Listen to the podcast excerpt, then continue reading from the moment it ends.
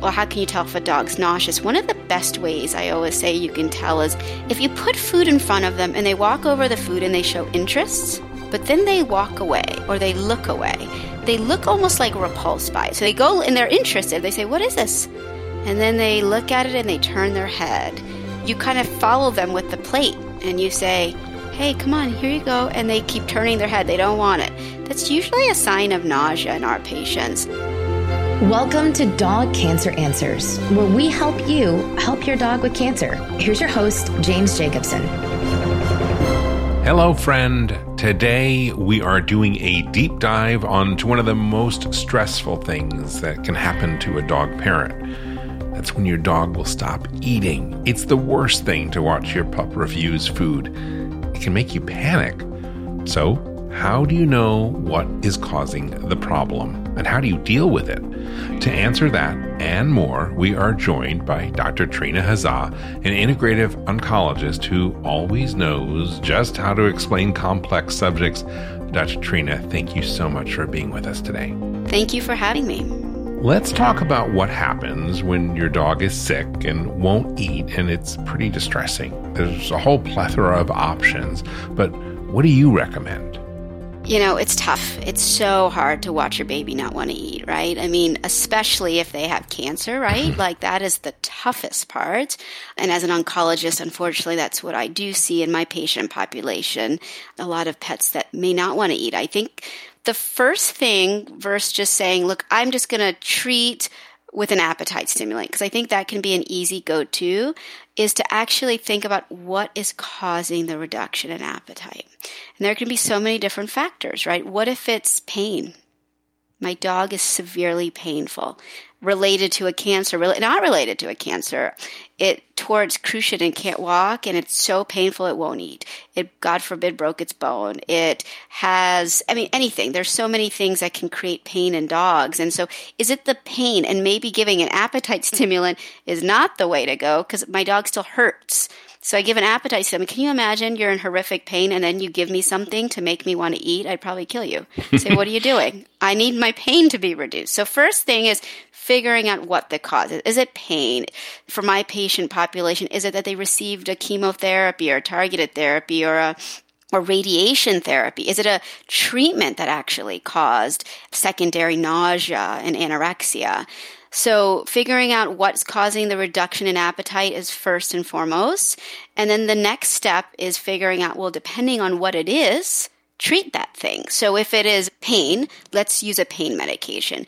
If it's that my dog is really nauseous, secondary to its cancer itself, secondary to its pancreatitis, secondary to whatever disease process, but it's really nausea related, in my opinion, sometimes an appetite stimulant by itself doesn't do the trick. You actually have to use an anti nausea medication. And how do you tell if it's nausea or pain or cancer cachexia, which is cancer cachexia is another thing, right? Yep. Well, cancer cachexia is kind of more obvious because your dog is stuffing its face. It's eating nonstop, but it's just losing a ton of weight. Mm. Cancer anorexia is where they have cancer and the cancer is preventing them from eating. Either because there is an actual mechanical issue. So they have cancer of their mouth or their throat or something like that. Or it's that the cancer is releasing certain proteins that are really inhibiting the ability for your pet to want to eat right? And so that's a tough one. That's a really tough one.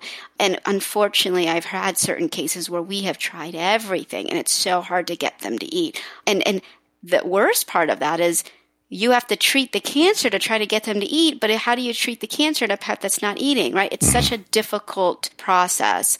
You asked, well, how can you tell if a dog's nauseous? One of the best ways I always say you can tell is if you put food in front of them and they walk over the food and they show interest, but then they walk away or they look away. They look almost like repulsed by it. So they go and they're interested. They say, What is this? And then they look at it and they turn their head. You kind of follow them with the plate and you say, hey, come on, here you go. And they keep turning their head. They don't want it. That's usually a sign of nausea in mm. our patients. Drooling is certainly a sign of nausea. When they're drooling, that can definitely be one.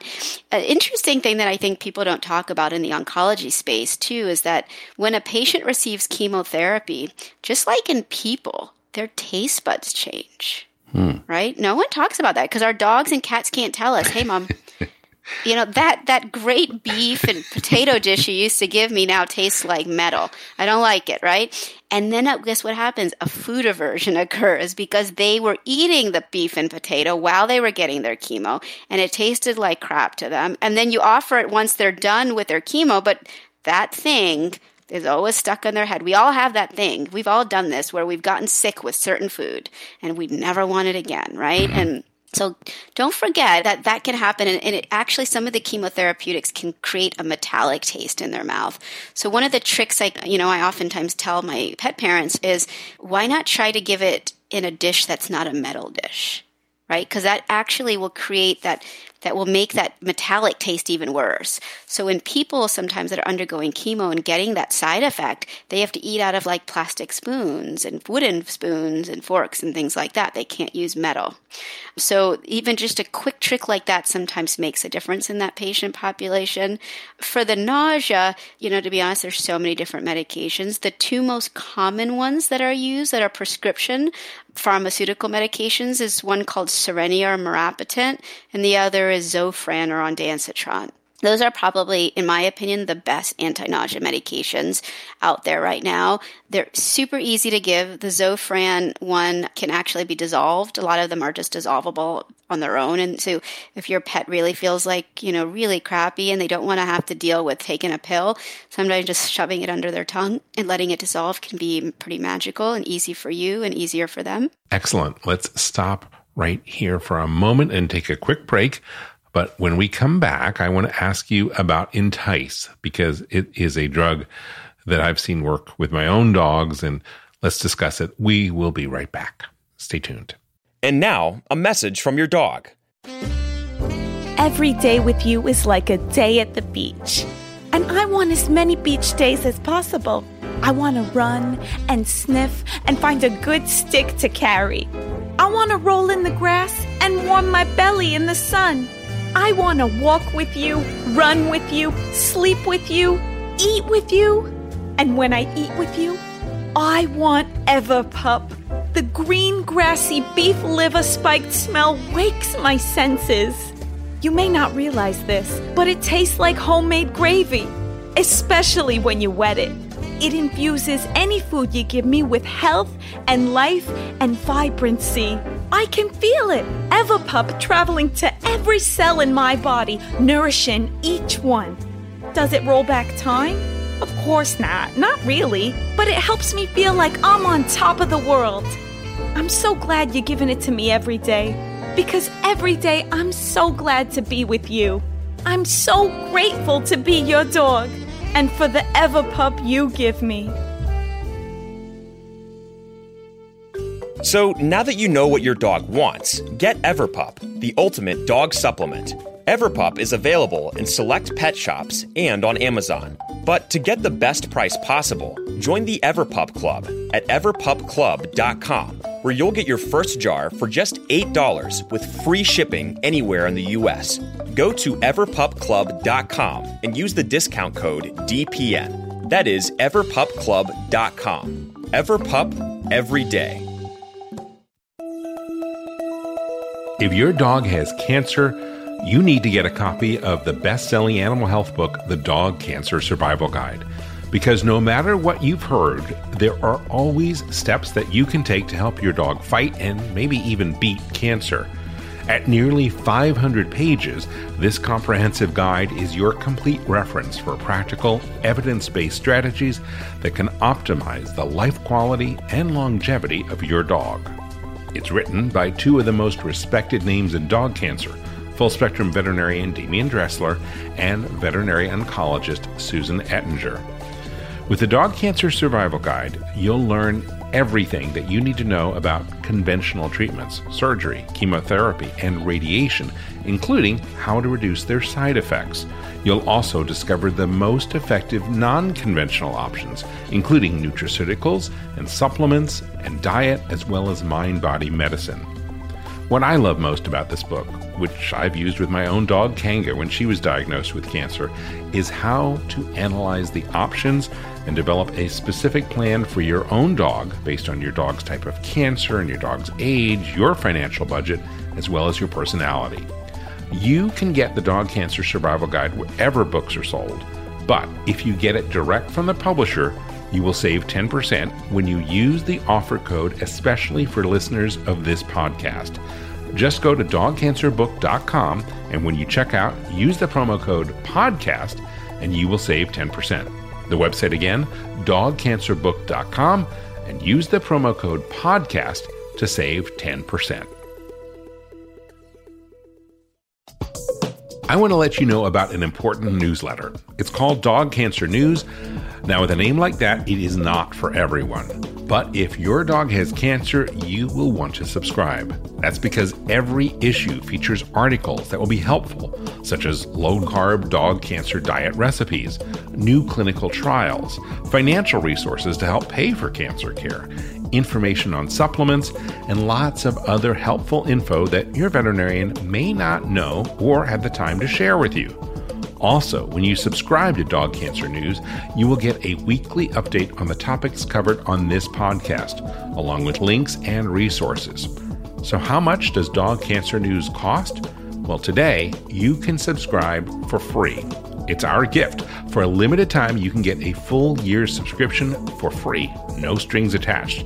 Just go to this website to sign up for the newsletter now, dogcancernews.com. It takes less than 10 seconds to subscribe, and it is totally free. Do it now at dogcancernews.com.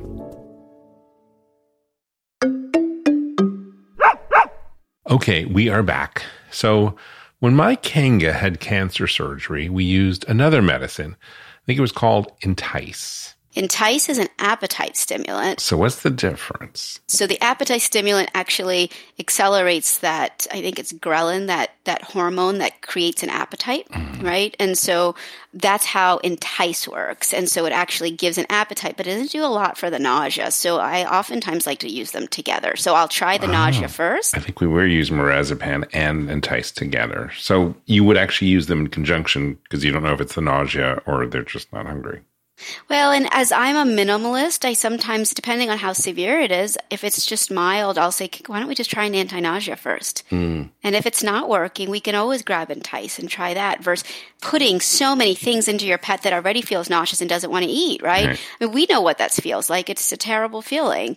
And then, of course, from more of the integrative standpoint, there are things like cannabis and certain cannabinoids. For instance, the acid form of CBD, like CBDA, is a very powerful anti-emetic extremely powerful.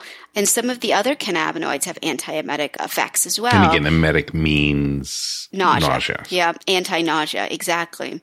And THC, because it actually binds to what they call the cannabinoid 1 receptor, it can stimulate an appetite. Mm. Almost in a somewhat similar way to entice.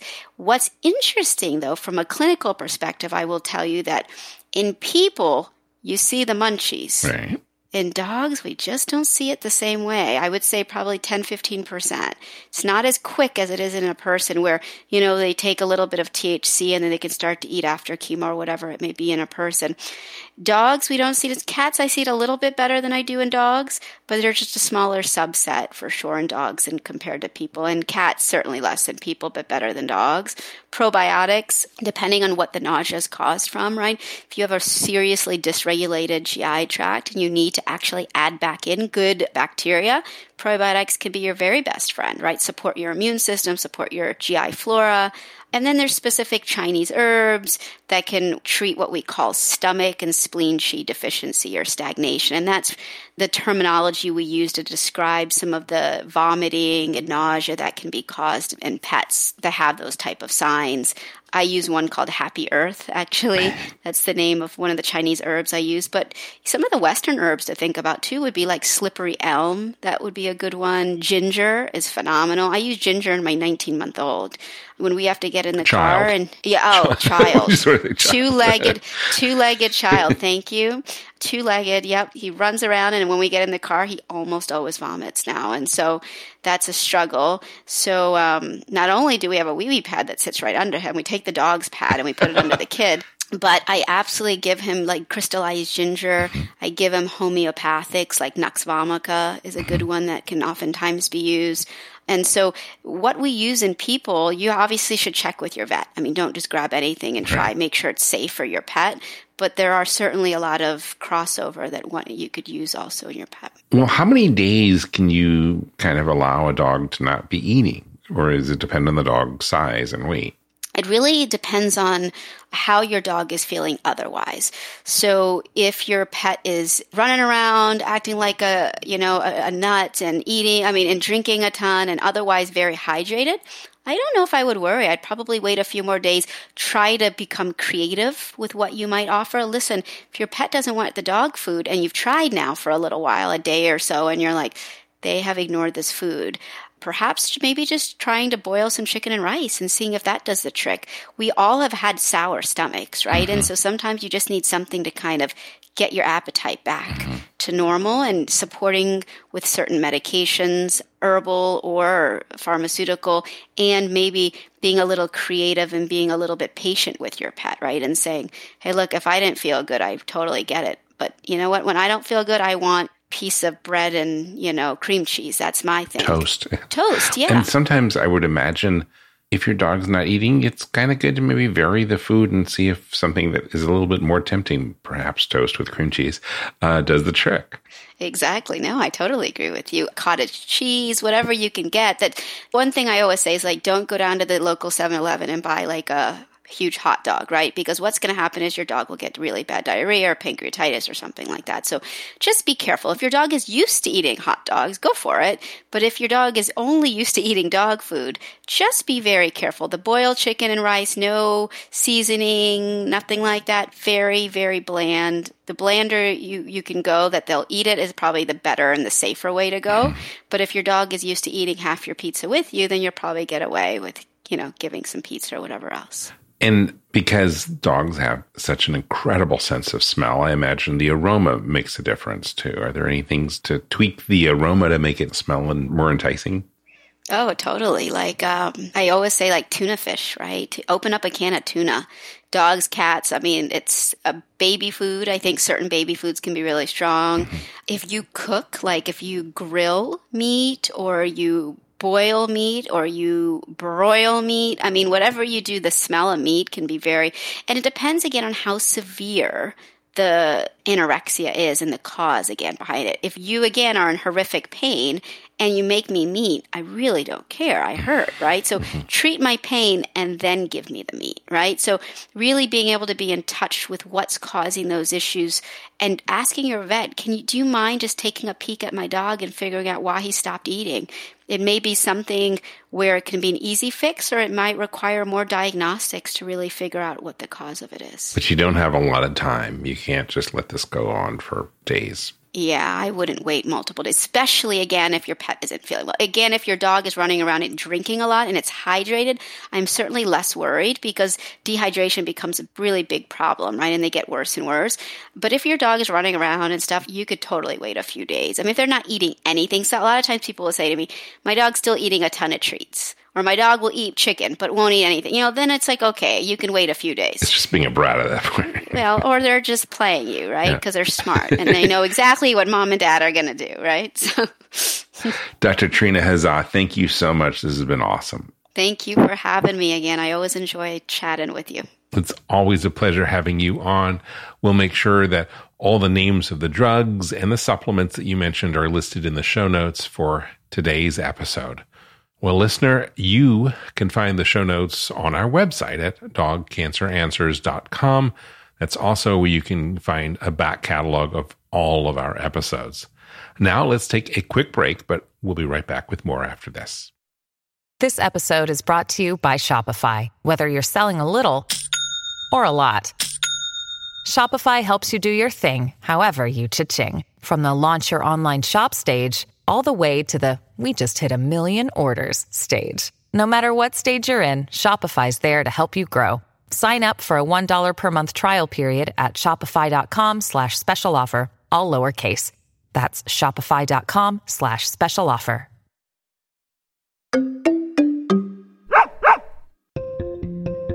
As Dr. Trina mentioned, dogs with cancer often stop eating not due to the cancer, but due to conventional treatments like chemotherapy and radiation.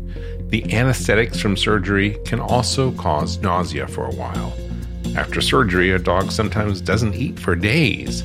So, it is a good idea to ask your veterinarian or oncologist about how to address appetite loss as soon as possible after treatment. Sometimes we think we'll use those just in case meds only if we see our dog vomit. But nausea is a big problem with appetite loss, and the signs of nausea aren't as obvious as vomiting. So ask your oncologist about giving Cerenia or something for nausea right away rather than waiting. Your dog might eat sooner if you address the nausea up front. That's just a tip. And now that we're speaking of veterinarians, I hope you will not forget to tell your veterinarian and perhaps five friends about this show. Vets like this program, but keep in mind that cancer is the number one killer of dogs, so every dog lover should understand a little bit about it. So telling your friends about this podcast now may help them, sadly, later on, but they will be glad that they know about it from you this episode is actually a, a really good one to share because dogs can stop eating for so many reasons, not just cancer. So please subscribe, like, and follow us on social media. If you're on Facebook, you should join our support group. It's called Dog Cancer Support. It's a private group for readers of the Dog Cancer Survival Guide, which is the book by Dr. Dressler that sponsors this show. You can get to the Facebook support group quickly by going to the website dogcancersupport.com. And while you're at it, subscribe to our newsletter, Dog Cancer News. You can get that at dogcancernews.com or at the link in the show notes. You'll get informative, helpful, even sometimes entertaining emails every week. Ah, those touch tones, you know, they're here to remind me, to remind you that you can always call our listener line at 808 868 3200 and leave a question for one of our veterinarians. We'll use your recorded question to inspire a future show. And hey, even if you know the answer to the question, why don't you leave it anyway? It can help someone else. Think of the one thing you wish you knew sooner and call in and ask a question about it. That way, you'll help future dog lovers find out what you wish you had known sooner. The number again to call is 808 868 3200. 808 868 3200. Well, that is it for today's show, friend. Thanks for listening to this deep dive with Dr. Trina Hazzah. From all of us here at Dog Podcast Network, I'm James Jacobson, wishing you and your dog a warm aloha. Thank you for listening to Dog Cancer Answers. If you'd like to connect, please visit our website at dogcanceranswers.com or call our listener line at 808 868 3200. And here's a friendly reminder that you probably already know. This podcast is provided for informational and educational purposes only. It's not meant to take the place of the advice you receive from your dog's veterinarian. Only veterinarians who examine your dog can give you veterinary advice or diagnose your dog's medical condition. Your reliance on the information you hear on this podcast is solely at your own risk. If your dog has a specific health problem, contact your veterinarian. Also, please keep in mind that veterinary information can change rapidly. Therefore, some information may be out of date. Dog Cancer Answers is a presentation of Maui Media in association with Dog Podcast Network. Is artificial intelligence going to change veterinary medicine? Well, it already has. Right now, on Dog Cancer Answers, we're speaking with Dr. Kelly Diehl of Morris Animal Foundation about how AI is impacting veterinary research and the practice of medicine itself. That's on Dog Cancer Answers. Get it wherever you get your podcasts or at dogcancer.com slash podcast.